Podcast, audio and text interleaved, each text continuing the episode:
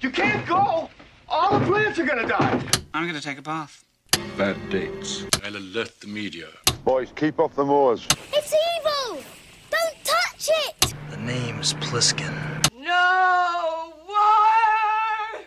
Hang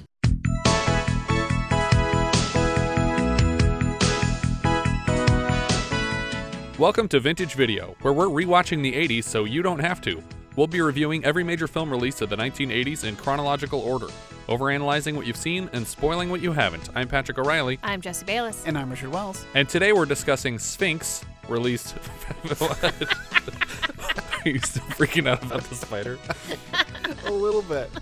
I'm just... I'll protect you, Richard. It's okay. He's so It's not big. A black widow. It's just a big spider. It's just big. a really freaking okay. big spider. And today we're discussing Sphinx, released February eleventh, nineteen eighty-one. It was written by John Byram, based on the novel by Robin Cook, directed by Franklin J. Schaffner, and released by Warner Brothers. Kelly Rowland of Destiny's Child was born the day this was released. Oh. Happy birthday, Kelly Rowland. I'm not familiar with her music. You're not familiar with any music. I know, but I'm just saying. You've I, heard of Destiny's Child, though, yes? I've heard of that. She's one of um, the voices on that. Okay. It, it's not, It's not. A, despite the band's name, it is more than one person? Yes, the, okay. it's technically it's Destiny's Children. It's, Destiny's it's like Children. The Lone Rangers. Yes. Robin Cook's novel Coma was made into a film in nineteen seventy-eight, and its follow-up Sphinx, originally titled Tombs, which makes more sense, yes, mm-hmm. hadn't even been released when the film rights were bought by Orion Pictures for one million dollars.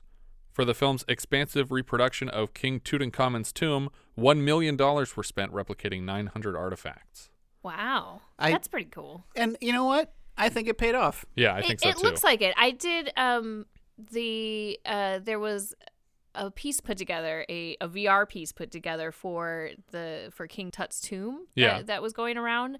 Um, and so you got to sort of fly through the tomb and see the artifacts up close. And, you know, and, and I actually felt like this was a good representation of what I saw in that piece. That's cool. thirty minutes worth of footage disappeared in transit to Cairo, which means this could have been two hours and thirty minutes long. No, oh, I think it was thirty minutes of dailies disappeared. Okay. Um, but at the time, there was already a strained relationship uh, with our countries at the time, and so they decided not to pursue like an expansive investigation into where this footage went. Jill Clayburgh turned down the role of Erica Barron, and Rutger Hauer turned down the role of Khazzan. I could see him in there. Yeah, I think he would have been a better choice. Uh, I don't think it would have worked out as romantically as interesting. Uh, well, you know, but you know, I keep, you know, I'm thinking of Rutger Hauer later, and I'm, I'm more familiar with his later works. Yeah. So I, I, I think, because even, but even in Lady Hawk, he looks kind of like older. Yeah. We start in Thebes, Egypt, thirteen oh one B C. A dog sits on top of a hill in the Valley of the Kings, and we hear a loud growl from the hills behind it. The first sound is almost Wookiee-ish, but the next sound is very familiar to me. Okay. It actually sounds a lot like the sound effect they used for the breathing of the sargassum fish in our nineteen seventy review of Don Barton's Zat.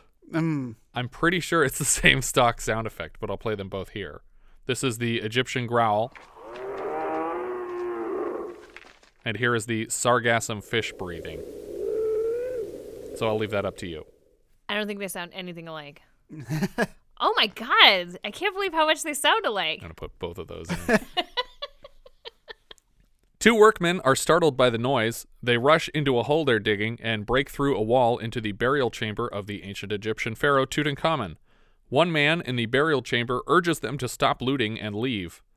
When he tries to drag them away from the gold, one of them smashes him in the face with a candlestick, and three gravediggers escape and leave the unconscious man behind. Upon escaping, the men are caught by guard dogs and dragged to Menefta, the royal architect, and we cut directly to high noon. The three greedier gravediggers are staked to the ground in the hot sun, while the reluctant one is tied to four horses, one for each limb. Menefta is in charge of building a burial chamber for Pharaoh Seti the First, and asks how it can be so easily robbed. The prisoner says that any tomb can be robbed the second it isn't guarded. He says he only wanted one statue to afford embalming for his parents, but the others were blinded by greed. The prisoner is whipped repeatedly, and Menefta makes him repeat himself. The prisoner says a second time that his cohorts were blinded by the treasure, and Menefta takes this comment to heart. With his last words, the prisoner puts a curse on the men sentencing him to death and anyone else who enters the tomb. Menefta calls for the four horses to be rushed in opposite directions, tearing the man in half at the torso with a loud pop. This was really intense, yeah. and I did not yeah. expect it to be as visual as it was. I, yeah. thought, I thought at most they would just cut away and you just hear like a momentary scream. Or you would just see that the yeah. horses separated. Yeah. Well, and this is what is called drawn and quartered, right? Correct. Right. And I and I guess I've heard of it in other, you know, contexts and movies and stuff like that, but I don't think I've ever actually seen it represented on screen. Um, have you seen Braveheart? Uh, probably. I think they do some do of it in there. Do they do that in there? They do a lot of stuff on that movie, though. The other men staked to the ground begin screaming terrified as the horses get back to their ones. Menefta tells an assistant that he has learned an important lesson from the stonecutter that they just snapped like a rubber band. He tells the assistant that the secret will last much longer than they will, and then we cut to the official sealing of Tut's tomb. Then we cut thousands of years into the future to the tomb's eventual discovery in nineteen twenty-two. We see a hole poked in the wall, and an eye peers into the tomb, and then we flash forward another sixty-ish years to the present, where the film will be taking place, in a museum exhibition where the artifacts from the tomb are on display. Despite both being educated Egyptologists, Erica Barron and Aida are telling each other the story of the chamber's original discovery based on the written testimony of the two men who first entered the cave. Lord Carnarvon, the financier, and Howard Carter, the actual discoverer of the tomb. Once inside the chamber, they discovered a common oil lamp on the floor, which earlier we saw was left behind by one of the thieves who were put to death. The testimonies of Carnarvon and Carter differ in exactly one detail. Carnarvon claims that there was a roll of papyrus by the door, but Carter makes no mention of it. The only other person present was Carter's foreman, Sarwat Raman, who left no surviving testimony. Now, we get uh, a performance flashback of this. Right. Um, although it is the only time that this will happen in the movie, and I think it, I thought it was really strange. That I thought we're we're, we're going to come back to these people or have more about see this more of this flashback, yeah. Yeah. especially since some of the people in the flashback are actors of note and that get pretty highly credited on the on the IMDb list. Yeah, uh, and and so I was like, okay, so I, I at first I wasn't really sure what the timelines of things were. So because because we start off in in B C, uh, and then we cut to this hole being poked and an eye looking through, which is when they found the tomb, right? Which we'll, we'll which we'll we discover that, yeah. later. Um, and then we're in the present, but then we're back in the past again. yeah, so just like, for a minute, and then yeah, we go back to the, yeah. the present, and we stay in the present for the rest. But in the initial discovery of the tomb, Raman is ordered out by Carter, who intends to photograph and catalog everything before anyone else is allowed inside. Obviously, Carter assumed that Egyptians couldn't be trusted with their own artifacts, which is ironic because upon his death, eighteen artifacts from Tut's tomb were discovered among his possessions. They were taken Oops. illegally from the country, artifacts which took many years to find their way back to Egypt. In this scene, Raman is squatting right about where the papyrus was and dutifully exits the chamber, and I think the implication is that he stole the papyrus here. Right. Yeah. Carnarvon's wife is also in the chamber with him, but for some reason they weren't aware of this in the future, so maybe she didn't count as a person in nineteen twenty-two. She doesn't think that the workers want to enter the chamber, let alone steal from it. I doubt they'll even want to. They think there's a curse on whomever comes in here. A curse? My dear, you've been in the sun too long. Do you recall the last time that someone was called insane for being in the sun too long? It was an assistant coach who saw a kid throw a shot put hundreds uh, of yards. Jesus. No. I've already blocked that entire movie from my memory. What movie? I oh. don't know. I don't know. I'm Earthbound. Not even gonna know. Shh, I was gonna name it. Also known as Mother? I think I think Mother was Earthbound three, right? Oh, okay. What? I don't know. Is that a subtitle of another movie or something? Uh, no, it's, it's a video a game. Video game reference. Oh, I don't get it. That's what Ness is from. From Smash Brothers. Hmm. Less than four months later, Lord Carnarvon died mysteriously. Within months, twenty-one other people associated with the opening of the tomb died in inexplicable ways. In real life, Carnarvon was bitten by a mosquito and later cut the bite shaving, which became infected, and he died from blood poisoning. Sir Arthur Conan Doyle was quick to blame elementals infused in the tomb by King Tut's priests, and people went crazy for that story. Tutankhamun's curse, or the Curse of the Pharaohs as it became known, has been largely debunked, and of the fifty-eight people present for the opening of the tomb and sarcophagus, only eight died in the next dozen years. In fact, Carnarvon's daughter Evelyn Beauchamp, who was among the first to enter the tomb, survived until a month into this film's production. In fact, she died the same day they filmed the scene opening the tomb. Okay. Coincidence? I made, I made that part up. I did not. So, the, well, but hold on though. Backing up, these, these are based on real people. Right. These characters. Yes, Howard Carter and Lord Carnarvon were mm-hmm. the people that were there at the time. Uh, but she did. She the the character that I mentioned, the, the daughter of of Carnarvon, did survive up until a month into the production. But mm. I have no idea what they were shooting that day. Which one found the Stargate? That was Carnarvon. Actually, his wife found it. She fell through it. Aida freely admits that the curse is a lot of mumbo-jumbo, but she will mention it in her presentation because it sells tickets.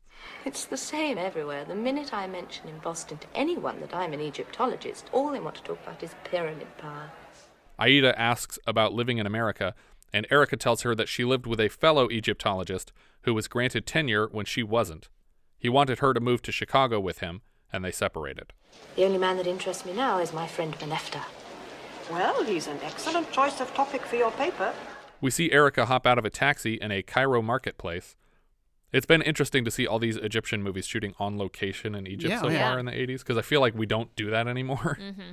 Well, and uh, I mean, this is getting ahead of ourselves, but it's the, the, the differences in this movie of nineteen eighty-one present-day Cairo versus Raiders of the Lost Ark, which is supposed to be depicting thirties Cairo, right? And what they had to do for Raiders, because they've also shot in Cairo, right? But to, to age it down, to mean? age it down to like re- they had to like di- like not digitally, but they had to like remove all the antennas from the roofs. Oh, interesting. Oh. Uh, we'll get into that when we get into Raiders, but yeah, they had to do all this stuff to edit the film to make it look like early Cairo, and huh. you're seeing it here in this. It's like a bustling city. Yeah.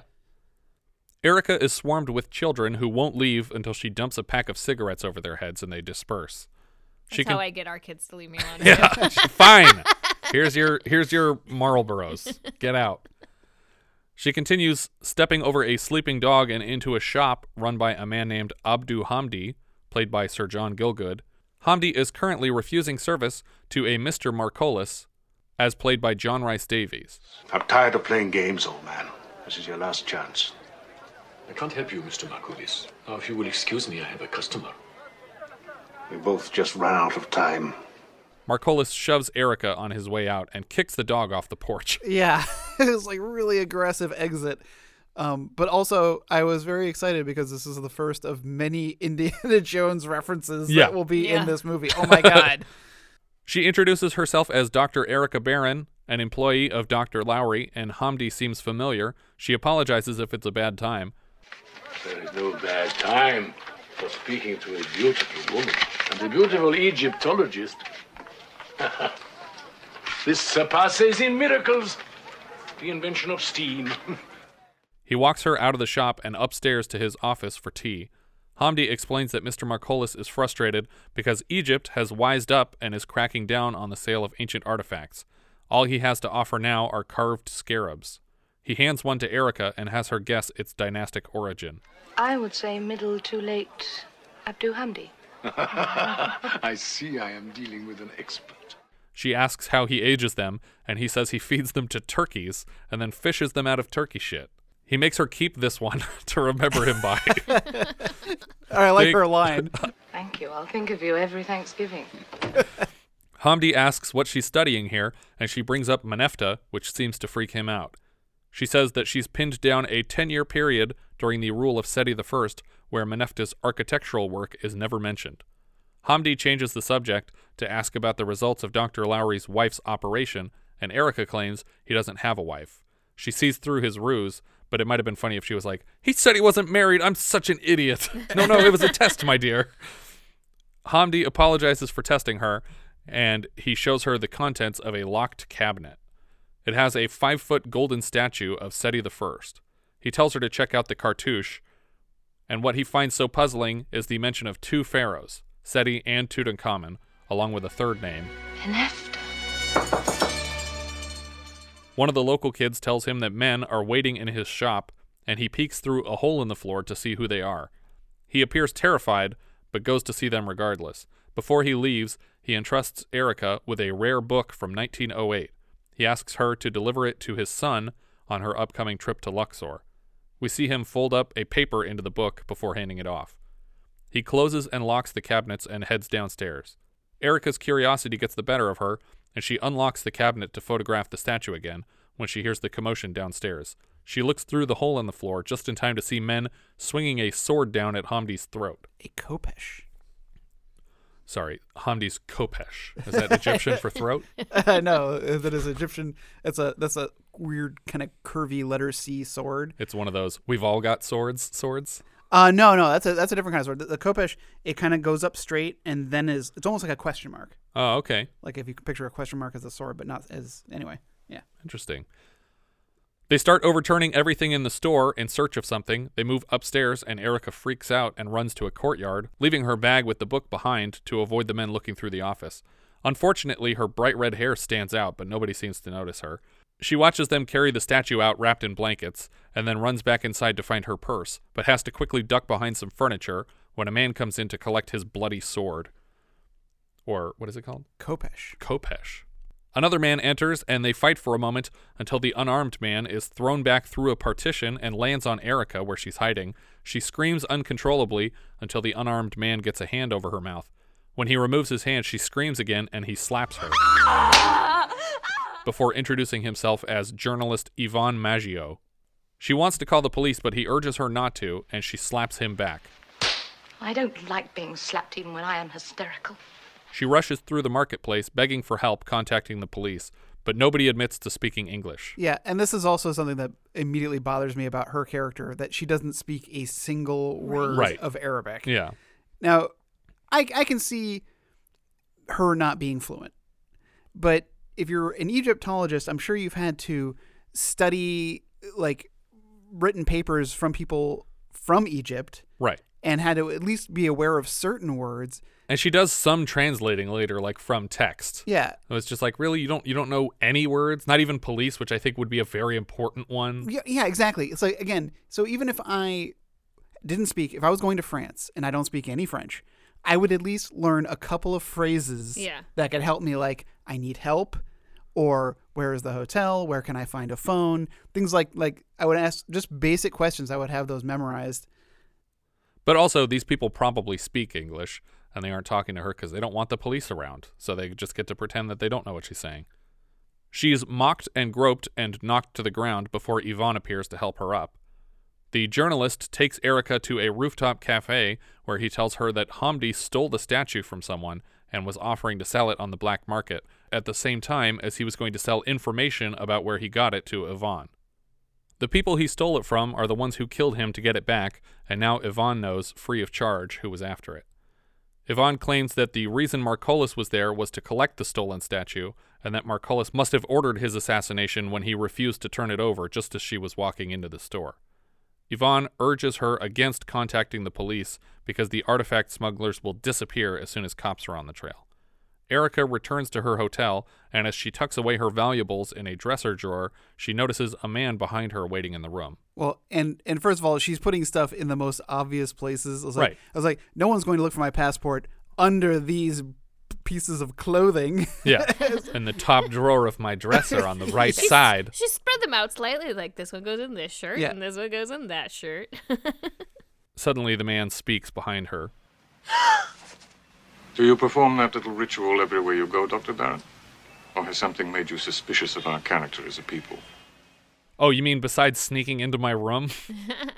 Uh, but I feel like even at home, let alone in a hotel, it's pretty common practice to tuck away your valuables in a drawer.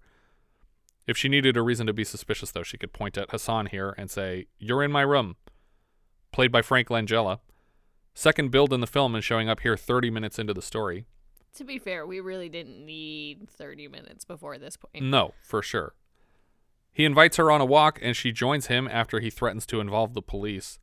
They head to his office in the same building. He finally introduces himself properly, Doctor Hassan, Director General for the Department of Antiquities of the Egyptian Arab Republic. He asks what her relationship is with Yvonne, and she says that she trusts him, but she can't answer truthfully if he trusts her. When Yvonne enters the office, Hassan excuses them both, but before they leave, he complains about their not having reported Hamdi's murder. Erica provides a vague description of the three men and a motive for the murder, the Seti the First statue in Hamdi's shop. Hassan puts his second-in-command, Gamal, in charge of following her, since she's had eyes on the statue and they hope to locate it. I, I really liked the one of the exchanges in this scene, and when she says that you're the rudest, one of the rudest son of a bitches I've yeah. ever met, and then as Gamal's going out to follow her, he goes, Gamal, am I the rudest son of a bitch you've ever met? And he goes, yes, sir. He goes, he goes all right, thank you, Gamal. Yeah, he like smiles about it. Leaving her hotel the next morning, Erica is met by her guide for the day. She lets him know that she intends to visit Giza and then Saqqara. He urges her to visit a museum instead of Saqqara to stay out of the sun. Gamal is overdoing his private investigator shtick with a big hat and newspapers an inch in front of his face. Gamal, we got Gamal here. Nice hat. Cares. What, are you trying to be a secret agent? When they pull up to the pyramids, Erica leans into the front seat to say, my God, they're big. And the driver and guide are able to mouth the words in sync with her because they're so used to hearing Americans say this. And also, she's an Egyptologist. She has to have some idea of yeah. how big the pyramids no, are. No, no, no. She's just another tourist. Yeah. I I have never seen them myself. And I won't say that when I see them. Yeah, because I know they're freaking huge. Yeah. We get another one of those monument defacing scenes like in The Awakening last year, Ugh, yeah. where a woman just climbs all over ancient Egyptian structures for photo ops. In the background here, we see the Sphinx, which is as relevant as the title will get over the course of the film. Mm-hmm. It won't make a reappearance and isn't important to the plot. Um, is she, in these scenes, pretending to be tourist-like? Or I don't think so. Because no. I thought she was putting on a ruse because I figured she knew she might be being followed, and so she was acting like a tourist. What would be the benefit of that? I don't know, but I got lost through a lot of these things, and so I think I was trying to read into the story more than that was actually there. I'm taking everything at face value now, because when we get to the end of the third act, I have no fucking idea what's going on. Okay, I was really looking forward to you explaining it to me. Well, uh, I, I, sorry. I...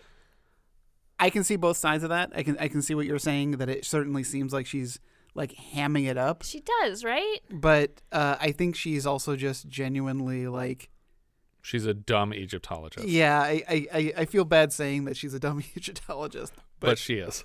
I mean, it's because there is somebody following her, and yeah. I and I wasn't super clear on why she was going here in the first place. I thought it was like she had arranged to meet the guy or like something. Like I thought that it was sort of like, okay, I'm going to throw them off my scent and just make it look like I'm doing touristy things. But, but to be fact, fair, she is an Egyptologist who decided to study this country and its ancient ruins for her career, and it's her first time in the country. So she's going to go to these things as a tourist either way.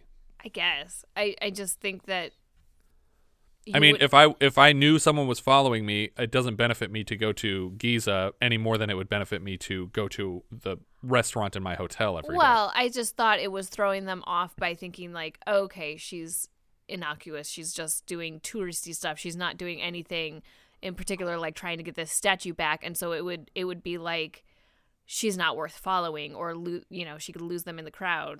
But at this point, if anyone is following her, she should know that they're either affiliated with Yvonne or with uh, Marculis. Or, well, does Marculis know anything about her? Well, he walked past her out of a shop. Right, that's true. But at least one of her men can identify that there was a woman there. Because he heard a scream? Well, well, yeah, because like a, yeah, that's what I would say. But he didn't see her. No, he didn't see her. But Marculis, you know, if, if one of his men said, uh, I would got in a scuffle and a woman screamed, and he would, he could, I don't know, he could reflect back. Right now, the only people that could specifically know that she saw this statue are Hamdi, who is dead, Yvonne, who she told on of her own free will, and Hassan, who she also told. Mm-hmm. Yeah. And so if anyone's following her, okay, then it's one of those two people, which she seems to believe. Right. Both I, of. I'll, I'll, I'm with you. She's just being a dumb tourist. Got it. Erica moves inside with a tour group, and Gamal's driver asks if he's going to join his wife. Gamal says, oh, she's not my wife. I'm on a mission. And the driver says, well, you better follow her because I saw a girl lose her tail like this on an episode of Hawaii Five-O. So Gamal follows her inside the Serapeum, which is a necropolis about twelve miles south of Giza. The guide doesn't feel like going underground with her, so he just gives her a quick overview before they head inside. This is a burial chamber, but all the sarcophagi have been robbed, excepting Ramses the First, and she corrects him. Ramses the Second, actually. Ramses the First, Ramses the Second. It's picking nits. Selim, how exactly do you get to become a licensed guide? You buy a license. That's what I thought. The group heads underground, and they're being led by an obnoxious American man named Don, played by William Hootkins, and he keeps making bad puns and hitting on all the ladies. Mm-hmm. Hey, I hope we're going the right way, but if this guy's been smoking what I think he's been smoking in the water pipe, we're all going to end up in Pittsburgh. And everybody laughs, as though it were funny. Gamal reluctantly follows her. The lights cut out momentarily, but Don gets a lamp running, and suddenly Gamal notices a gunman aiming for Erica. He tackles Erica to the ground as the man opens fire, and Gamal takes the bullet himself. We cut to, presumably hours later, where Erica waits in a holding cell. A guard digs through her purse and removes her passport. At first I thought he was taking the book. Yeah. I was like, oh crap. But it's they're both red, the passport and the book. When the guard is left alone with her, he throws her against the wall and begins to fondle her until suddenly Khazzan appears and yanks the man off of her. Weirdly, Khazzan has to button her shirt for her, like while they're standing next to each other. Yeah, it... it I mean... It's just I, a weird moment. Yeah, it's a very weird moment. I don't know how I feel about it. Like, I guess I can, I, I can feel like he's trying to, to, to help conceal her, like she might be too... nervous. Like she's paralyzed by what just happened. Yeah, but know. it just but seems it like feels a situation. Like a power play. Yeah, exactly. Yeah. It, it seems like if if you like turn around and give her the privacy to button up her shirt, or right. put your coat over her, or something yeah. like that. But you don't have to delicately button each button of her shirt. It almost feels like yeah, you deserve everything that's happening. Yeah, and to the you. way he talks to her after that isn't really fair either, because he follows it up. So the the guard gets thrown out of the cell, and then she thanks him for saving her, and he responds with, "Are you still enthralled with our magnificent traditions?" Like, what an idiot. Like, you still think Egypt's so great, you dumb rapey. And the last thing he said to her when she noticed him in her room was, "Why don't you trust us?" And now he's saying, "You still think we're so great?" And it's like, what? Make up your mind, buddy. Which is it, Abe? Better keep your story straight. Khazzan collects her things, and he walks out with them, so she has to follow him to get her stuff back. And they move to a hotel pool in the shadow of a big pyramid. Erica expresses a desire to head home, and Khazzan returns her passport.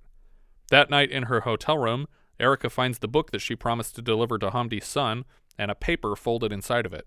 It's a message in Egyptian. Suddenly someone is fiddling at her door with a key ring, and she hides under the bed. She watches footsteps move around her room until a bellhop leans down and finds her under the bed. He's delivering the developed photos that she left at a local pharmacy, and as a hilarious joke decided not to knock and just enter the room with the keys to scare the fuck out of her. Yeah. That's totally would never happen. Yeah. She makes the dumbest joke excuse possible for hiding under the bed. I was um just checking to make sure that the mattress tags hadn't been ripped off, because it's against the law. Yes, monsieur. What are you, Fletch? Just tell the guy you thought he was an intruder because he didn't knock or ask permission to enter. Well, and then I'm sitting here waiting for him to have been an intruder, and just it was just like had an excuse. It's like, oh yeah, no, no, I was just delivering these uh, mm-hmm. pictures you developed. But like, he nope. isn't. He's just a bad hotel employee who goes into people's rooms without knocking. I feel like I was reading into everything that happened in this movie, and none of it, you know, panned out. And I and I immediately recognize this actor as well. Who is this guy? Uh, uh, this is Kevork Malakayan. Okay. Uh, I d- don't know his name, but I am familiar with because he is another Indiana Jones. But his alum. Fez is familiar. Yeah. uh, he is another Indiana Jones alum. Uh, also, uh, many other movies that uh, he appears in, but I immediately recognize him. It sounds like you could spell Kevorkian with the letters in his name, right? Kevorkian Malai. Malam- Ma- Malik Malakyan. Malakyan. She asks him to translate the note that she found in this book, and it says... It says, uh, if you read this, they have found me. You must be careful. We were correct. It is much more than just a statue. She translates the cartouche from her photographs and tells Yvonne that the words claim that Seti resides under King Tut. Isn't it insanely dumb that Menefta would leave instructions on where to find King Tut anywhere? Yeah, since he was talking about the secret dying with him. Yeah. And then, if, and then I, if I was this bellhop, I'd be like, uh, this note sounds like somebody died. Yeah. Um, but then, then she starts looking through some papers, and then she writes down Menefta. Yeah. I was like. At the top of a sheet of paper, like, yeah. All right, just got to remember that name. Yeah, it's like, did you did you decipher that from something, or why did you write it down? I don't get it. They're making plans to head to Luxor together, where Menefta did most of his work, when they encounter Marculis. Marculis makes a run for it, and Yvonne follows him. The gunman from the Serapeum follows the chase. Marculis grabs Erica and gets a knife to her throat. I can barely hear what he says here, but I think he says, I know you saw the letter. I'm not quite sure what he says or which letter he would be referring to, because he doesn't know about the book that Hamdi wanted delivered to his son. I know you saw the letter. No, I didn't. Stop lying. Yvonne Maggio got the word to me. Out of nowhere, a third guy, the gunman, is standing one foot away from them and slashes at Marculis' face with a knife before he runs off.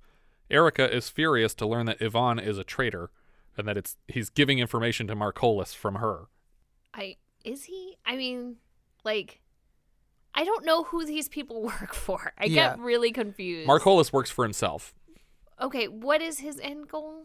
Uh, he wants to, I mean, moving forward, he wants to interrupt the route. He wants to steal the, the treasures of Seti's tomb for himself. Okay, so he's just a treasure hunter. Like, I, I, I'm just confused. They all are. Yeah. I don't know. I'm just confused as to everybody's motivation in this movie. Well, I um, I mean, if we're just going to get ahead a little bit ahead, it was my interpretation of Marculis that, that he wanted to take over the route.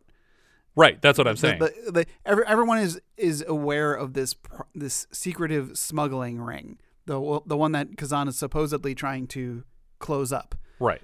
Uh, and so, uh, but apparently there's some kind of power vacuum or potential power struggle involving this statue, which is part of a larger collection that's been discovered to start moving out. Yeah. Um, which, again, bothers me, that line of it's much more than just a statue. It's like, no, it ends up not being much more yeah. than just a statue. Well, I think it it's the only reason it's more than just a statue is because of the information that they can glean from the cartouche and also from this, the papyrus later, but we'll get to that.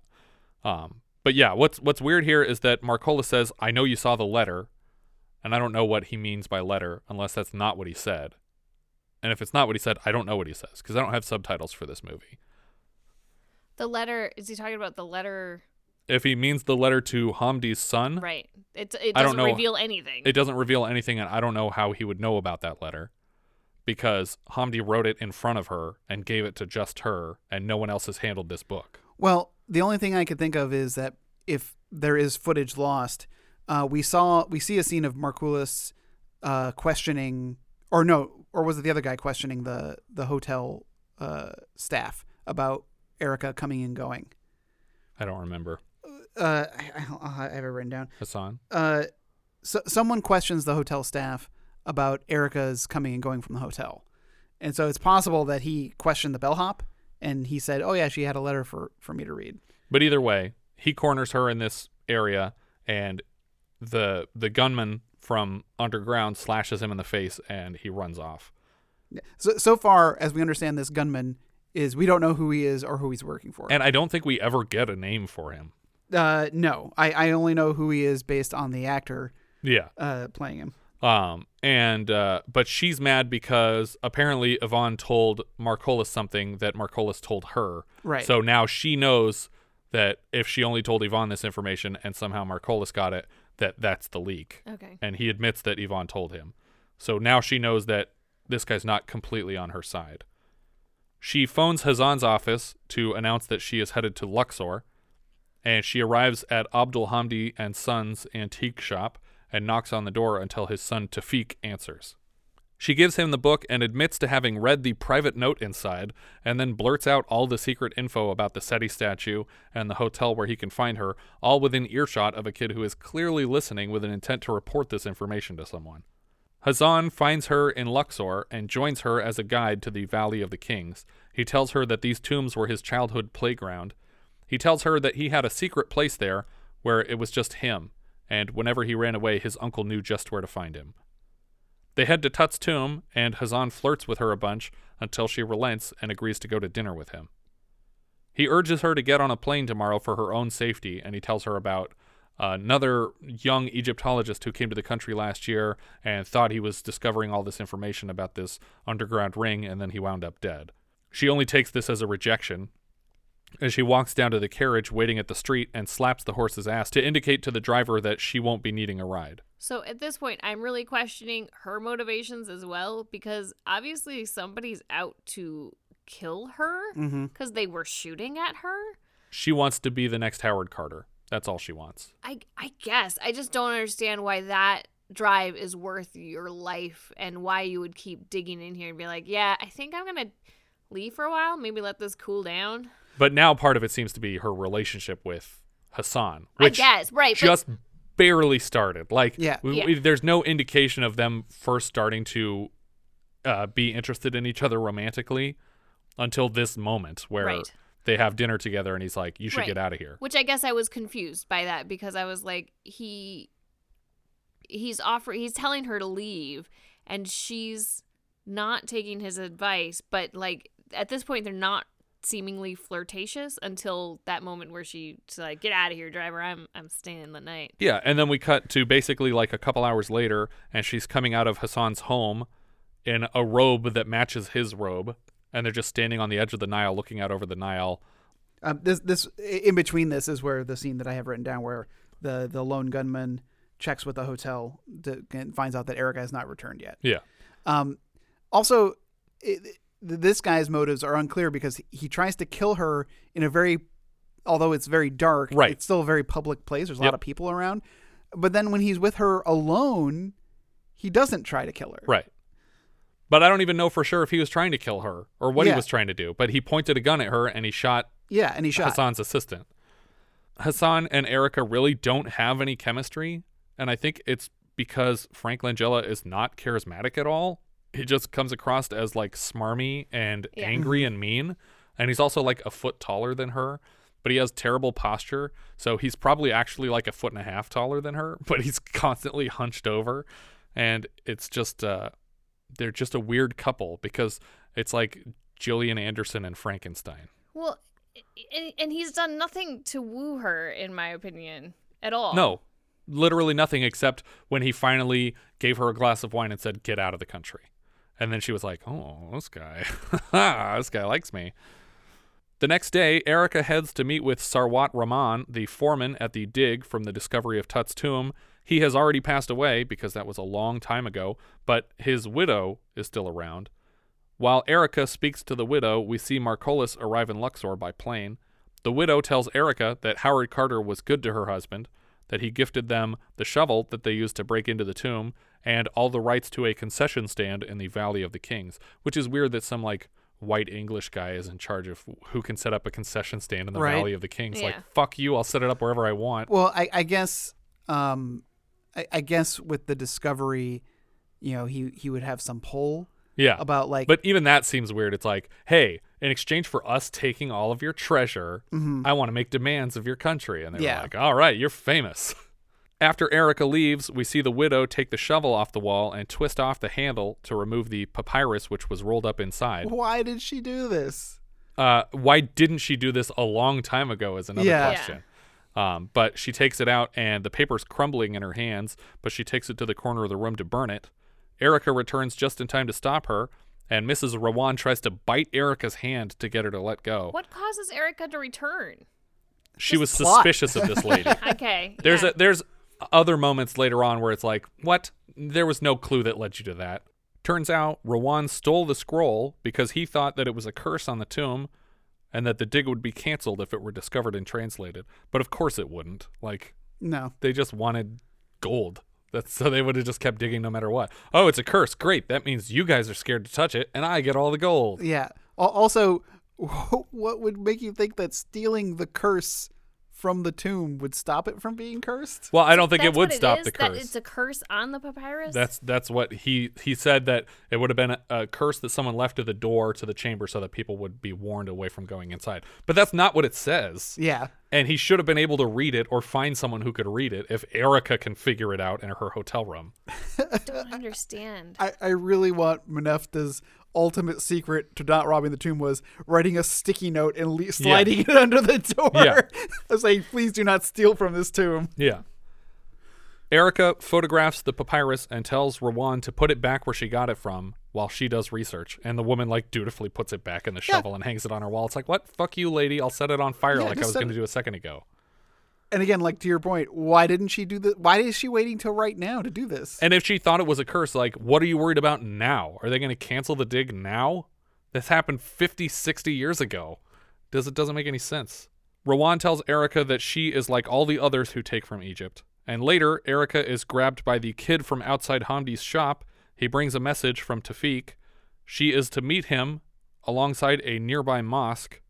He will tell her where to find the statue, which is already weird because Hamdi was killed and the statue was stolen, so Tewfik has no idea where the statue is. And and why does she want the statue? Like, she, she already has the pictures of it. She doesn't yeah, need the statue. There's nothing relevant to the statue. I mean, she, maybe she thinks that there is. It belongs but, in a museum. Yeah. But even if it was, does she think that it's left unguarded somewhere or that someone's going to give it to her for free? Because and, she doesn't have cash on hand to pay for this statue. And and if she finds it, she can't move it. So the fact that she's getting instructions to come and find the statue in person alone yeah. is like just ten giant red flags. It's like, no, don't do that. That is a trap. In her hotel room that night, she translates the text of the papyrus.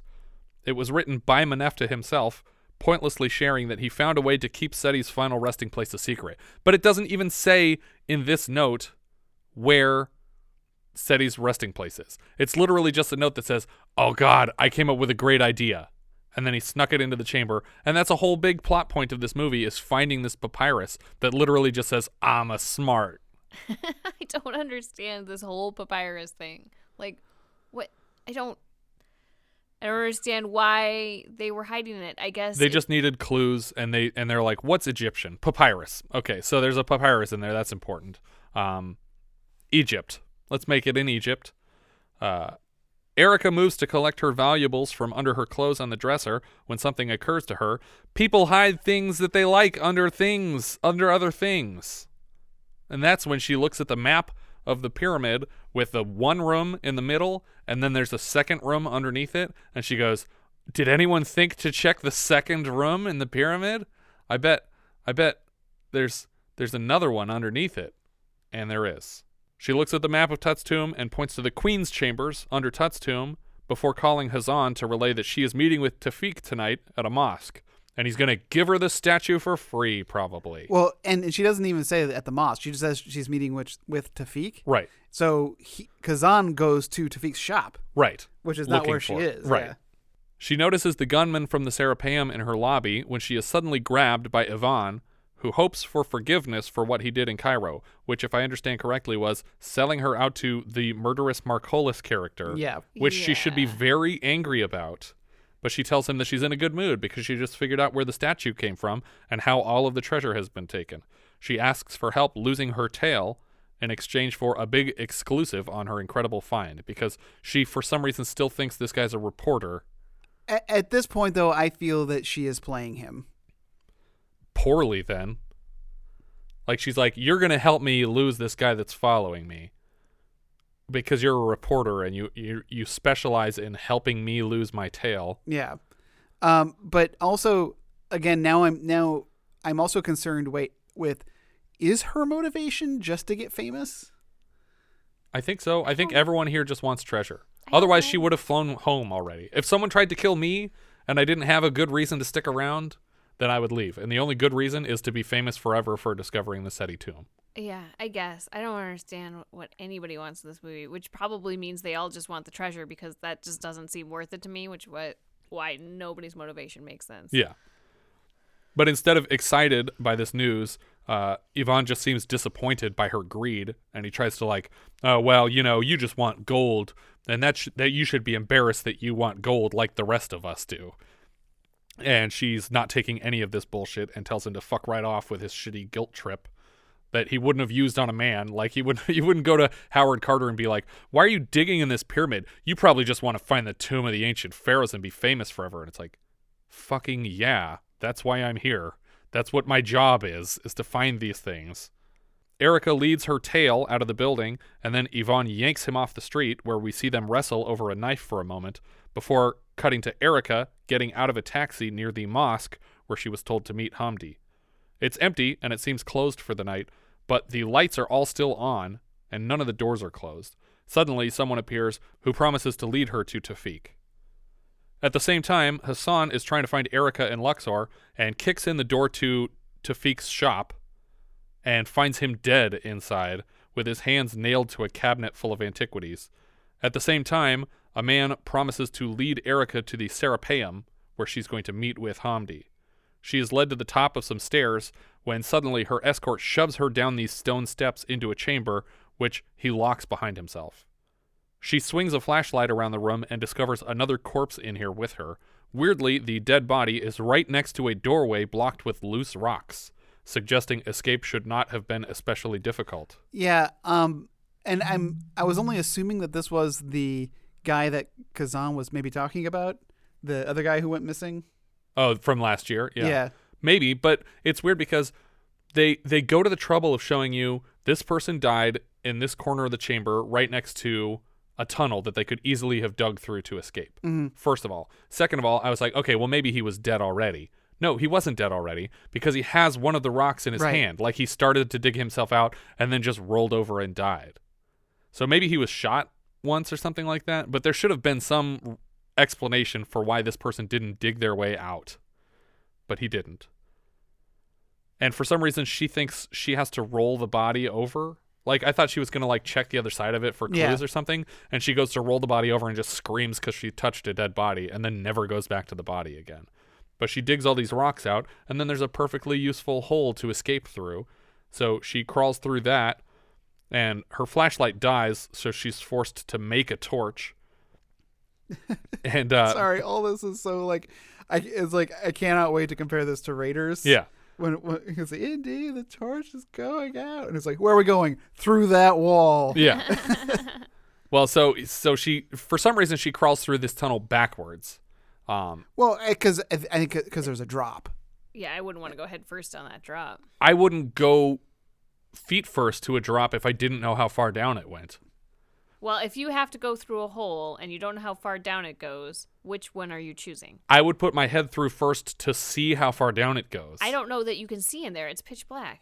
Well, either way, it just seems weird to trust that they didn't make this deep enough to kill me. I mean, I feel like she knocked some stones down in there. She knows it's deep. What if the, what if she went feet first and fell eleven stories to her death? And she's going to die in that other room anyways. Unless they come back fifteen minutes later and we're like, we put you in a holding cell and you jumped off a cliff, you fucking idiot. Well, what happened to this guy? We don't know. He was here when we found yeah. it. Oh, my God, another mummy. This guy buried, this guy apparently walled himself in here because otherwise yeah. why Look, didn't he escape? He still has a rock in his hand. He clearly did this himself. But yeah, she crawls backwards through this thing and she falls into the next chamber, uh, which luckily for her, it's only like eight feet that she drops, and she goes to light another torch and quickly realizes that the room is full of corpses and bats, and that the, the torch that she lit was actually just a human foot. Is oh, it a hand or a foot? It was, I think it was an arm, but yeah. but also very reminiscent to Marion waking up in the room full of corpses mm-hmm. when when when they break through the wall. It's like there's so much of this movie that mirrors Indiana Jones later. Yeah, later this same year. She collapses in the fluttering flock of bats. Oh, Are they that, called flocks? I don't know. Swarms? Swarm of bats. That sounds more likely. I'm looking up. I'm looking up what a group of bats is called.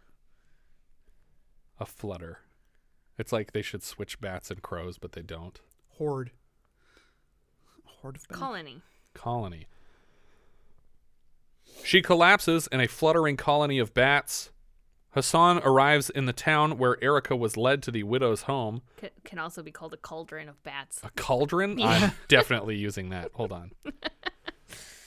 She collapses in a fluttering cauldron of bats.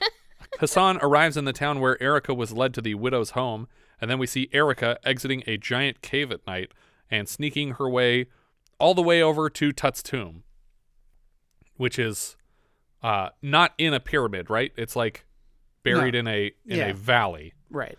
And uh, and so she goes into this building after hours. A dog notices her and starts barking until a soldier shuts it up, and it sounds like the dog's name is Hitler. I couldn't tell what the guy says, but it sounds like he's telling the Hitler dog to shut up. Hitler! Yalla! The soldier moves into the bathroom where Erica is hiding and checks every stall before he starts to pee, same as anybody would. While he pees, we see that Erica is hiding in a crawl space above the urinals, and while she tries to remain quiet, just by coincidence, she happens to find a trap door with her hands. Yeah. I was like, wait, I I thought something was leading her to these places. Nothing is leading her here. So, okay, so this building that she went to, this is the concession stand. Yes. Yeah, okay. Next like the, to the, Tut's tomb. Right. Yeah, the so visitor the, center. Yeah, the visitor yeah. center slash concession stand. So this is what that guy was given. But, like, so that's why she went there? What I want to know is, did Carter give him this concession stand because he knew Seti was there? And he didn't want somebody digging down there? Or because he wanted only Rowan to have it? Or, or does he... I'm assuming that if Howard Carter knew there was another burial chamber there, he would have wanted that fame and just dug it up himself. I, I, I think what's happening is that that Rowan found the papyrus, realized where the secondary tomb was. How did he figure that out? Because there's no clue to that in the papyrus. The, there there is something about something below. No, that was not under, in, that was not in that. That that was that was on the cartouche. Was it on the cartouche? Yeah. Okay. Because I was going to go really broad and say he specifically built his concession stand there because he knew he could dig there. I, I do think find... that's true. Okay. I, I believe that. Okay. But but the question is, how did Rowan figure that out? I don't know. Unless he figured it out from that statue. Where was that statue originally? In... I thought it was in the chamber. Yeah, that's I th- what I thought. Yeah, me too. So you can't find it. So as, it's like it as useful as one of those maps that says you are here. Yeah. It's like, great, thanks. I already knew that. I know where I am. I need to know where I'm not. Yeah. But yeah, so I don't I don't know. They they never really explain how Rowan found this place. And you would think that the papyrus would spell it out, but all the papyrus says is, I found a great way to hide the chamber. I learned it from the stonecutter. Like like the person who's reading the papyrus knows which stonecutter he's talking yeah. about thousands of years later. But uh, they don't really make it clear how he found this place. But Rowan talked to Carter and he said, hey, for no reason, I want uh, a concession stand right here. Mm-hmm. Can you get me the rights to this square block of uh, neighborhood? And he was like, yeah, sure. I'll I'll just phone up the, the president of Egypt or whoever and we'll set that up. And so he's been here and he built this thing. But as far as she knows, Seti is under Tut because that was explained on the cartouche. And she knows that Rowan had this concession stand. Mm-hmm.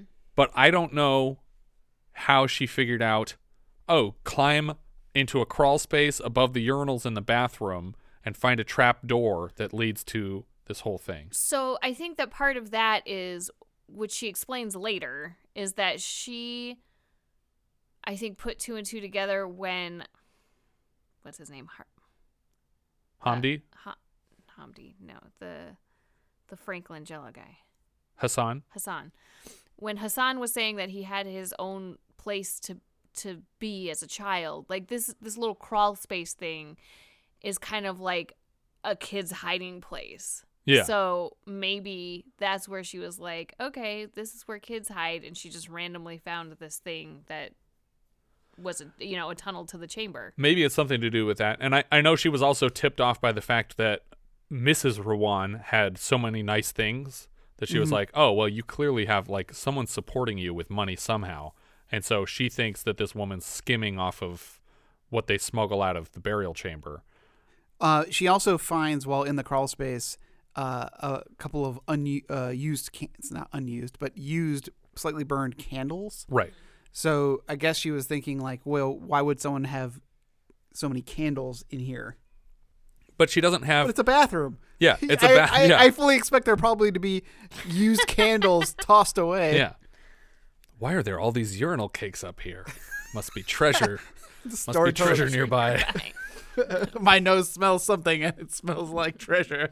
There's gold near here. Yes. Um, but I don't know how she has confirmed for herself that the Rowan family is involved in this smuggling ring. And, and also how, how they got the statue out of this trapdoor. Yeah. In and out. Yeah, well, it doesn't really make a like, lot of sense. Yeah, there must be another way in and out of this place, because this is not any way that you could smuggle large items out of this. Right? Thing. She lowers herself into this chamber, and she walks through this roughly hewn corridor. At the end of a hall, she finds a switch for lights, and then she finds herself in the middle of Seti's tomb. All the artifacts are here, and she's giddy with excitement. Apparently, the recreations of these tombs took six months to put together. It looks so great. The the Tut tomb and yeah. this tomb together. I felt the Tut tomb felt fairly realistic to me. This doesn't yeah, feel I like... Yeah, I almost thought, did they shoot this at the yeah. at the actual Tut? Like, but this one doesn't feel like an actual Egyptian tomb at all, because it is enormous, which yeah. is not how those chambers are. Right, but they did make the point earlier when they were on their... um. When when Hassan was giving her a tour, and he said, yeah, I've, I'm sure you noticed that there are like vaulted ceilings in this yeah. tomb, which is not normal. So he was saying that that's that's what made Seti's tomb so wonderful, is that it was it was literally built extravagantly tall compared to a normal mm. tomb, because his was better than Tut's. But I also think it's believable in the sense, for me, like I it's like if, if this had been like a National Treasure-esque sized like burial chamber with this massive massive opening. I was like, no, this is a fairly large room. It, it reminds me a lot of the MacGyver episode with uh, Alexander I the Great. Osiris. Yeah, that, that's that's what this kind of was like. It's like, yeah, this is kind of a believable room. Yeah, it's big, but not too big. Yeah, not and impossibly it, big. And it's completely packed full of stuff, and and and not like in a decorative way. It's just like stuff is crammed in there, and it's like, yeah, I kind of feel like this is how it would look. Yeah, Erica returns to her hotel room somehow, and once again encounters Marculis and makes a run for it. He chases her into the lobby until he is stopped by the gunman and Yvonne. This is where she finally realizes that Yvonne is not on her side. Marculis informs Erica that Yvonne is the one paying the gunman to follow her around. Yvonne demands the location of the statue from Marculis. If I knew where the statue was, why would I be following her? Because she saw your men kill Hamdi. You think they were my men? Then you're the fool, Maggio. So right here, we just found out that Yvonne thinks that Marculis took the statue, and Marculis thought that Yvonne took the statue. So there's a third party of bad guys yeah, yeah. I don't involved. Know, I don't know who took anything. I don't. I don't know who knows what. I am so confused at this point. Well, there's two possibilities in in my mind, which is, I don't know which of these people Rawan's family is involved with, if yeah. if he's involved with either one of them. I don't think he is. I, I don't think I think Rawan's family has teamed up with the third party. Well, we and know both of these well, guys want to. We're going to find out who the third party is here in a moment. Right, but for, but at this moment in the story, we know that both of these guys want to take over the smuggling route. Correct. That Rawan's people currently hold. So unless there's four teams of bad guys, Rawan's family is teamed up with the third party that we that we haven't figured out yet. Marculis points Yvonne at Erica and tells him to ask her what she knows, since she's been missing all night and she's dirty from exploring some cave somewhere. Yvonne drags her into an adjoining room, and he asks her when she lies that she met with Tewfik and asked him a few questions but got nowhere. Yvonne admits here that he had Tewfik killed, and then a gunshot rings out from the other room. Yvonne runs to see what happened and looks over the balcony to see Marculis dead on the ground, and the gunman claims he was trying to escape. I'm n- I'm not getting a good sense of how high up on this building they were. Yeah. Did did John Rhys Davies just dive off of the balcony of the third floor and die? Well, they must have both jumped off. Yeah, because the bad guy's down there too. Yeah, how did he get down there? But either way, uh, Marculis is dead. Erica flees the building and jumps into a horse-drawn carriage by the curb. As the driver offers her a continually decreasing price, she gets out and steals a truck with twenty guys standing in the bed. She slams on the gas, drawing attention to herself as a bunch of passengers fall out of the back, and Yvonne and the gunman give chase. One of the men in the truck bed reaches in the driver's side window to stop her, and she uses the widow's trick of biting his arm. Suddenly, there's a crate truck loading in the middle of the street, and Erica waits until the last second to steer around it, but the men chasing her have ample time to do the same and apparently chose to crash into the truck. Next, they intentionally crash into the side of Erica's truck, and then they crash a third time into the side of a previously uninvolved vehicle. It's probably the worst choreographed car accident that I've ever seen, because there, there's too much time for everyone to avoid crashing, and they yeah. do it anyway. And they're all going so slow. Unless the twist is that Yvonne is trying not to follow her. Another car that he hits crashes into a building, and when the driver gets out, a homeowner dumps water off of the roof onto the driver's head. I'm not clear if this is a regular practice in Egypt that you just climb up on the roof and dump water Are off you of sure your building. It's water? Yeah, uh, it was... might be a chamber pot. Well, he stands there for like six seconds of her dumping it on his head instead of immediately freaking out. This is what you do, like in Doctor Fu Manchu, when he just stands there getting hit by the sprinkler for a while. Yeah, but the sprinklers aren't shooting piss all over the place. Maybe it was just cold out, and the guy was like, "Ah, oh, that's better." Anyway, instantly made it worse. Yvonne pulls up alongside Erica's vehicle as his assistant shoots out the tires, and then Erica shoves their car off the side of the road before plowing straight through a wall on purpose again. Because she's looking straight out the windshield, and then at the last second she goes, "Oh no!" and then crashes just full speed through a wall. She rushes into Hassan's office and tells him things that I hadn't figured out yet. Firstly, that she knows exactly where Seti's tomb is, and that Rowan's family has been looting it for years. And it's like, how do you know that? Like, she has nice stuff in her house, but she explained that by saying that Howard Carter took good care of their family over right. the years. So you could assume that that's where all of their their riches came from. You didn't have to explain that. You could have pretended like Howard Carter didn't take care of the family really well. His immediate response is, "Roman's family, they've been looting it for years." "How did you get out?" "Look, just call the police. They're going to be here any minute." "Who's going to be here any minute?" "What do you mean, how did I get out?" She realizes here that he hasn't made a move to call the police, and Hassan's uncle appears, the one who locked her in the underground chamber. The uncle points a gun at her, and Hassan gets in the way. Suddenly, the gunman and Yvonne are popping up in the windows and shooting into the house, and the uncle is returning fire. Then Hassan is returning fire, and he shoots through a window, breaking the glass, but it's like embarrassingly out of sync with the gunshot. Like it, yeah. It's almost a second later the window tips. Also, it's one of those shootouts where anything that's made of glass is getting shot and no one else is getting shot. Right. So now we have one Egyptologist who trusts everyone, four men who have tried to betray her multiple times, and she's still taking orders from Hassan, who tells her which way to escape this shootout. The uncle tries to shoot at Erica while she's climbing over a wall, and Hassan is forced to kill his own uncle. Hassan then kills Yvonne while he stands at the edge of a dock. Now, this, this part is so confusing. She climbs over a wall to get away from where all these people are shooting at each right. other. And she seems to be going toward Yvonne, mm-hmm. who is standing at the end of a dock next to a boat. Hassan sees this happening, and he shoots Yvonne, and Yvonne dies on the dock, and then Hassan walks out onto the edge of the pier. Mm-hmm. He gets into the boat, and he just sails off. He drives away into the, the middle of the lake. And Erica's standing on the shore, like, where? What are? Where are you going? Why did? Why am I alone? And then we just cut to twelve hours later. Like, should I understand the the motive for that? I don't. I don't know why he left. I don't. I don't know anything. I'm so lost at this point. All of the bad guys have been shot dead except for the good guy who knew that his uncle locked her underground and left her to die.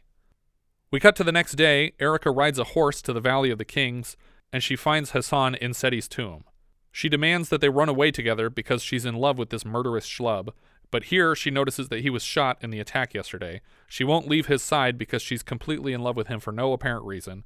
She tries to walk him out of the tomb, and he makes her scout ahead for a moment, but when she comes back, she finds him destroying the threshold with a sledgehammer and crushing himself with rocks in the process. Yeah, that door just comes right... I thought he was going to stand on the other side of the door and let it come down. I think that was his plan, and he fucked up. Like, he just I don't know. timed it wrong. I don't think you want to close yourself in there and die of, like, starvation. I think he wanted to be like a pharaoh buried in the tomb with all these treasures. I don't know. I feel like I'd choose the door.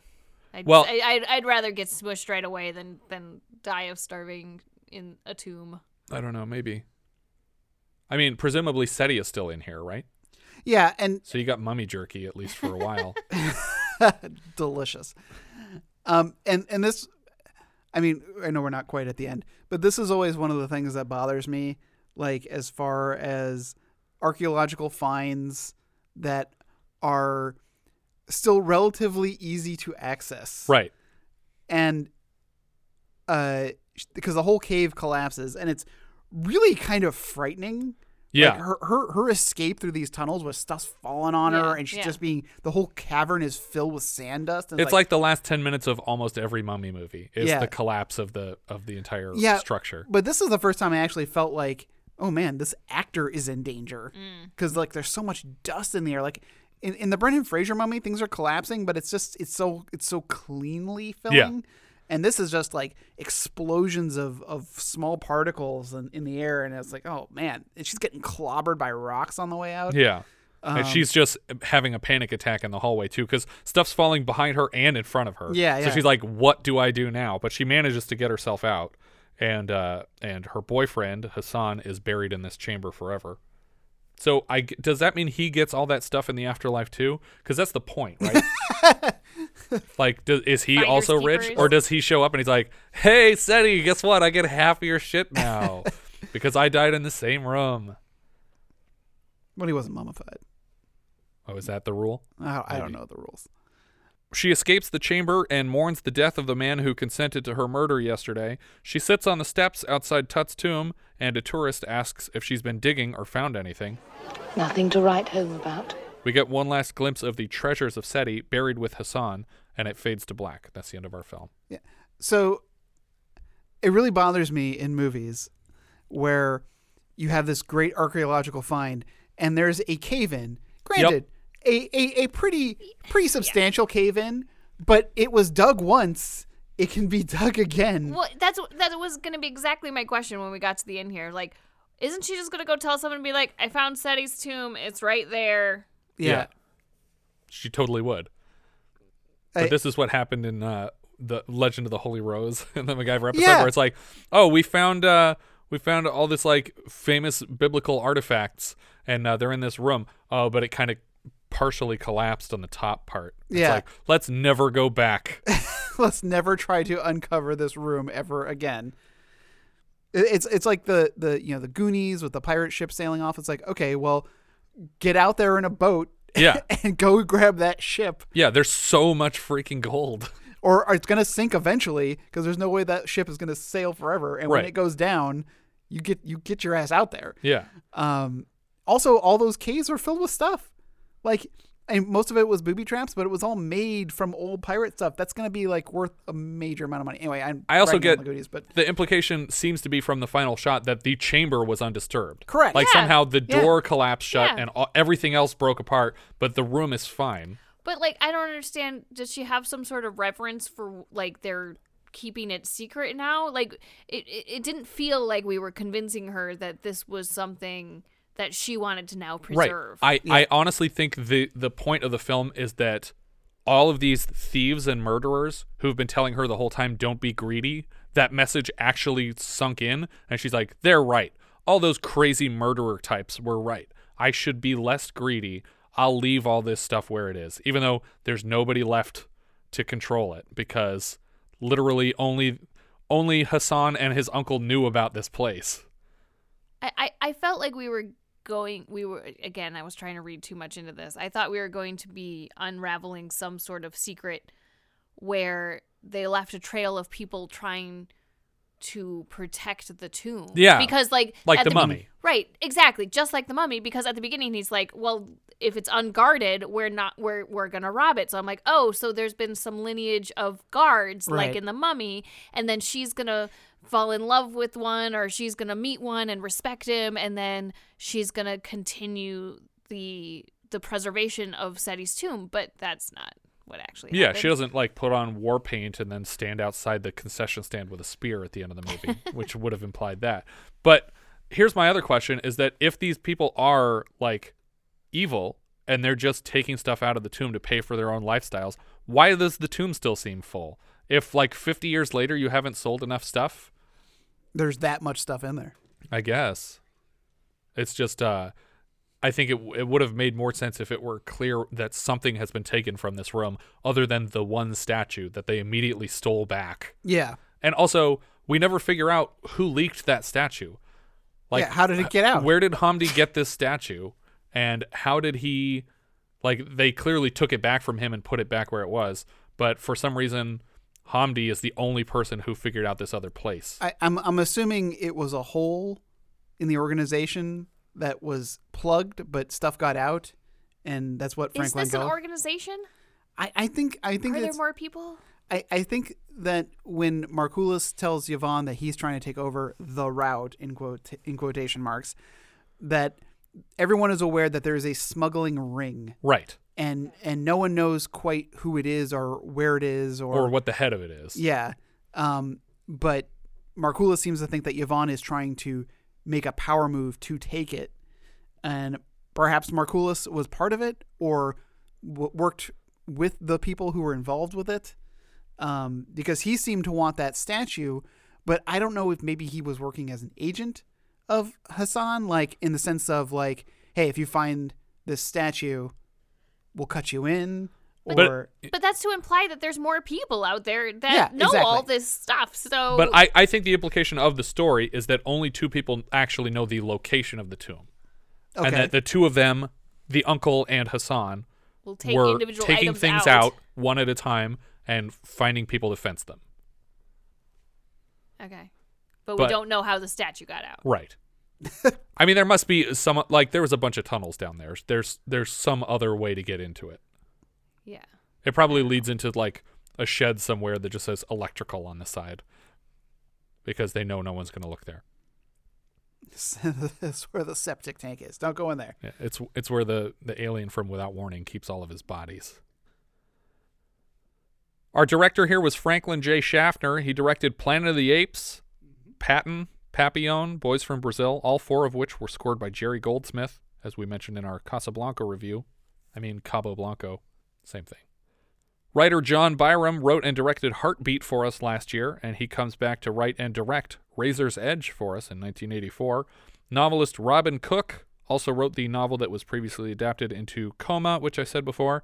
Uh, Coma was adapted into a screenplay and directed by Michael Crichton, which is interesting because usually uh, he's adapting his own work right, or someone right. else is adapting his work. It's not usually Michael Crichton adapting a different novelist. It seems like Coma did okay in the box office, and as a result, the Sphinx novel was a bestseller before it was even released, and greenlighting the adaptation was a no-brainer because no one had even read the book yet. The music here was from Michael J. Lewis. He scored North Sea Hijack, aka Folks, for us last year. Cinematographer Claude Renoir is not a Renaissance-era painter.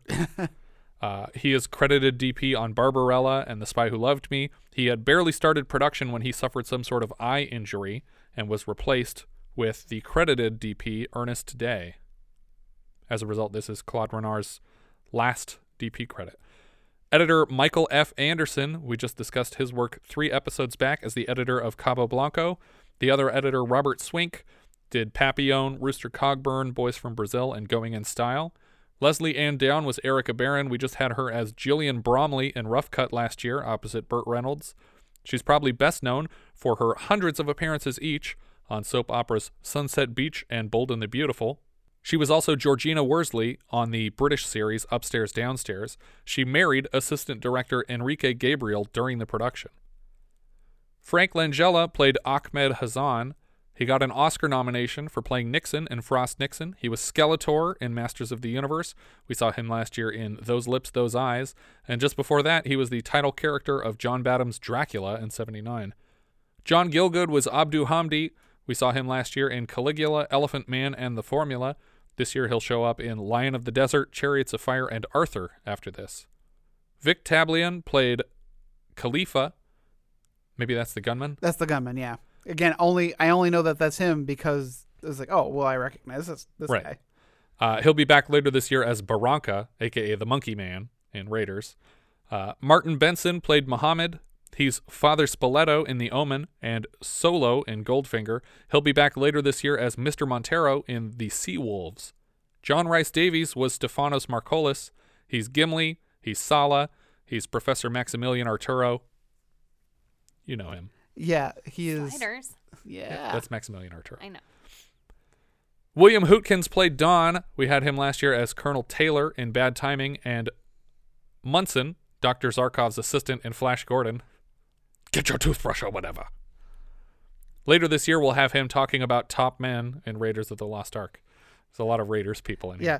Um, can we verify something on Vic to to, to Balin? Yep. Um, because the I M D B photo is of him, isn't of the Monkey Man. It's of, it's it's, it's there's a slash, like he plays two characters. He does play two characters. Yeah. Okay, just checking. Yeah. Who is the other character that he plays? Um, the guy who um with uh, Doctor Ock, Doc Octopus. Uh, the, he, India has two. At guys the beginning, when yeah. they're when they're finding the, the cave. Yeah, yeah, yeah. Okay, that makes Why sense. Why can't I remember Doctor Octopus's? That name? well, that that character's name is Barranca. That's why it says Barranca yeah, yeah, yeah. slash Monkey Man. Because he shows up later in the movie. I'm not sure that it's not the same guy. He might be. He might have been the guy who led Indiana Jones to that cave and also was mm-hmm. uh, with the monkey later. Those are all the credits I had for this one. Oh.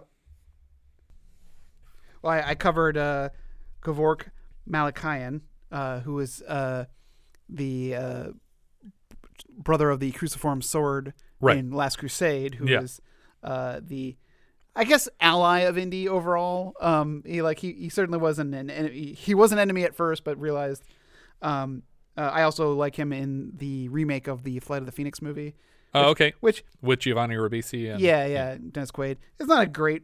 It was a. It's a weird movie to remake in modern times because you don't. It, it'd be like home it'd be making Home Alone now with cell phones. It's like doesn't make the plot doesn't work yeah. unless it's in that time. Uh, I didn't realize it was present day on the remake. I didn't see. Yeah, yeah. It's an old plane, but it's still like the. It's still like relatively modern. Does that mean it's time for a Last Flight of Noah's Ark remake? Uh, no. No. We're good. Yeah, we're we're fine like, on that. Oh wait, there's one hundred thirty year old Japanese guys here who don't know that World War Two ended. How is that possible? Um. Oh, and the sorry. Uh, the uh. I'm gonna again. I'm bad with names here. I'm going to say... Two Frank ta- Langella? Langelier? Um, uh, Tute Lemkow, uh, who played Tewfik. Oh, okay. He plays the old man who John Rhys Davies and Indiana Jones go to see about the uh, medallion, translating the medallion. So they must have just been hanging out in Egypt. Right? And they were uh, like shooting Raiders, and they were like, hey, is there any other films that are shooting in town that we yeah. could audition for while we're down? Um, uh, my last note is for the, uh, Lady Carm, Carmarvon, Carmarvon, Lady Carnarvon. Yeah. Yeah. Um, because this, I was like, oh, that's Victoria Tennant. Yeah. Um, you know, she's in All of Me and L A Story. Yeah. Um, and I, and I was, I was like, oh, I hope, I hope we get to see more of her. yeah. And no. nope, she's just in the one scene. Um, yeah, this movie, I was very excited, I think twenty minutes in, and I texted both of you guys. Like, holy crap, this is exactly what we thought it was going to be. And then from there, it just fell apart. uh, I actually really enjoyed this movie overall. I um, think by the end, I, I did. didn't like it. I didn't like it pretty much the whole time. Like, I love the, I love movies like this, but this movie was baffling. Like, none of it made sense to me the entire way. I kept thinking, okay, I'm piecing this together, and then I just never did. And it, it just, I don't, it wasn't a good story. I definitely got the impression that the book was probably written quickly because he had to strike while the iron was hot, and that they they weren't concerned with it making as much sense as long as they got to an ending that seemed satisfying.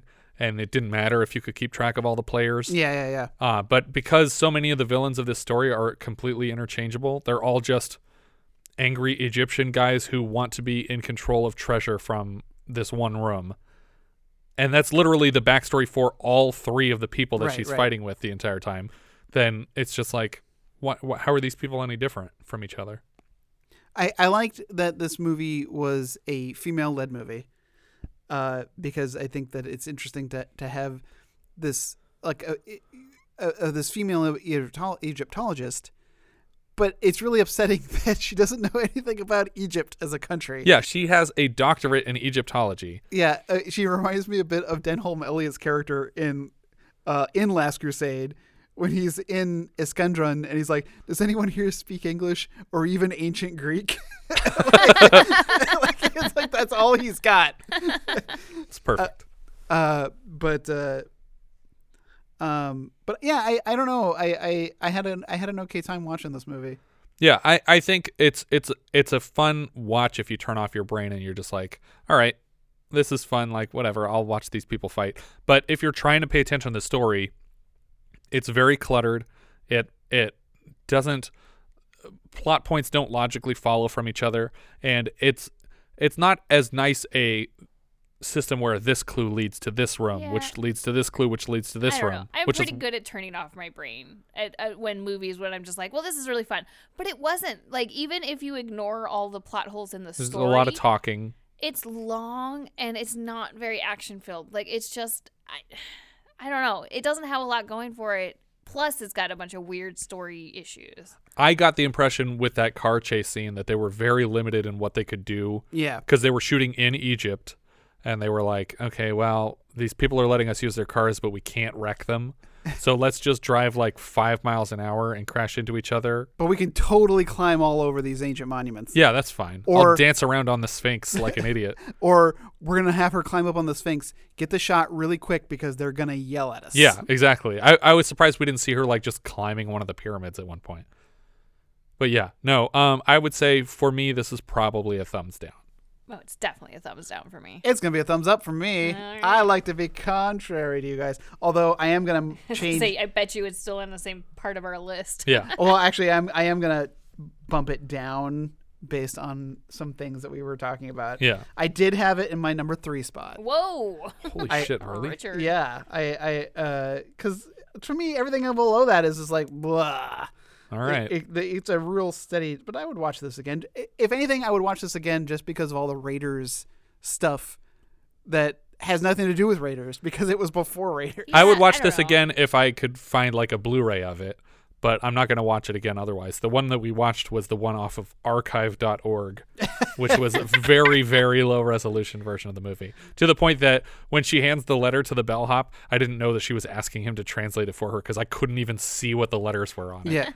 Uh, so I, I, I bumped this down. It's now in my number four spot. All right, Jess, um, where's this going on your so, list? But, oh, sorry, yeah, what's it above? So it's now in my number four spot, which puts it uh, below Fear No Evil, but above Wind Walker. Okay. All right, I got it in number eight out of thirteen for the year. Uh, it's below Cabo Blanco and above Fort Apache, the Bronx. I have it in tenth. Uh, it's just under Blood Beach and just above Earthbound. Because I didn't really care for the movie, and I thought it was very sloppily made. Well, it's going to move down on my list. Like, things are going to go above it. Right away. Yeah, we've had a lot of stinkers up front. Um But uh, we'll we'll fix that. I think that's everything for Sphinx. If you guys have any thoughts you'd like to share with us, we are Vintage Video Pod on Twitter, Facebook, Instagram, and Letterboxd. Where, as I've said before, you can find each of our full movie rankings for the year. We can also be found at vintage video podcast dot com. We also have a Discord now. You can find a button at the top of our .com and join the twenty-four seven movie chat and share your thoughts on episodes past, present, and future. Also, search for Vintage Video Podcast on YouTube and subscribe to our channel there. Thank you so much for listening, and I hope you'll join us next time when we'll be discussing American Pop, which I M D B describes like so. The story of four generations of a Russian Jewish immigrant family of musicians whose careers parallel the history of American popular music in the twentieth century. We leave you now with a trailer for American Pop.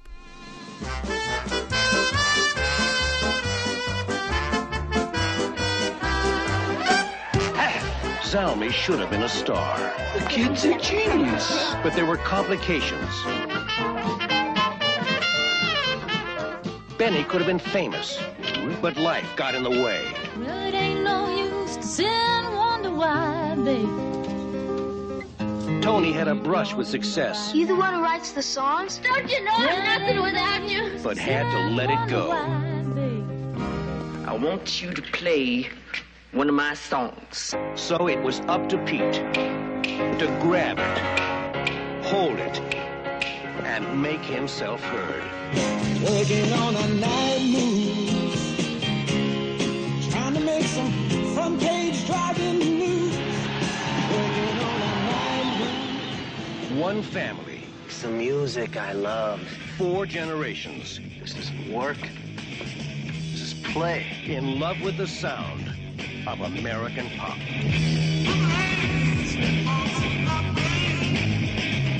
Ralph Bakshi, the creator of Fritz the Cat and Lord of the Rings, now takes modern animation a quantum leap forward with a motion picture of incredible beauty and remarkable power. Don't you want somebody to love? Don't you need somebody to love? Wouldn't you love somebody to love? You better find somebody to love. love. Whether you dance to it, drive to it, sing with it, or swing with it. If you can crank it up, plug it in, or switch it on, if it assaults your senses, rocks your body, or touches your soul,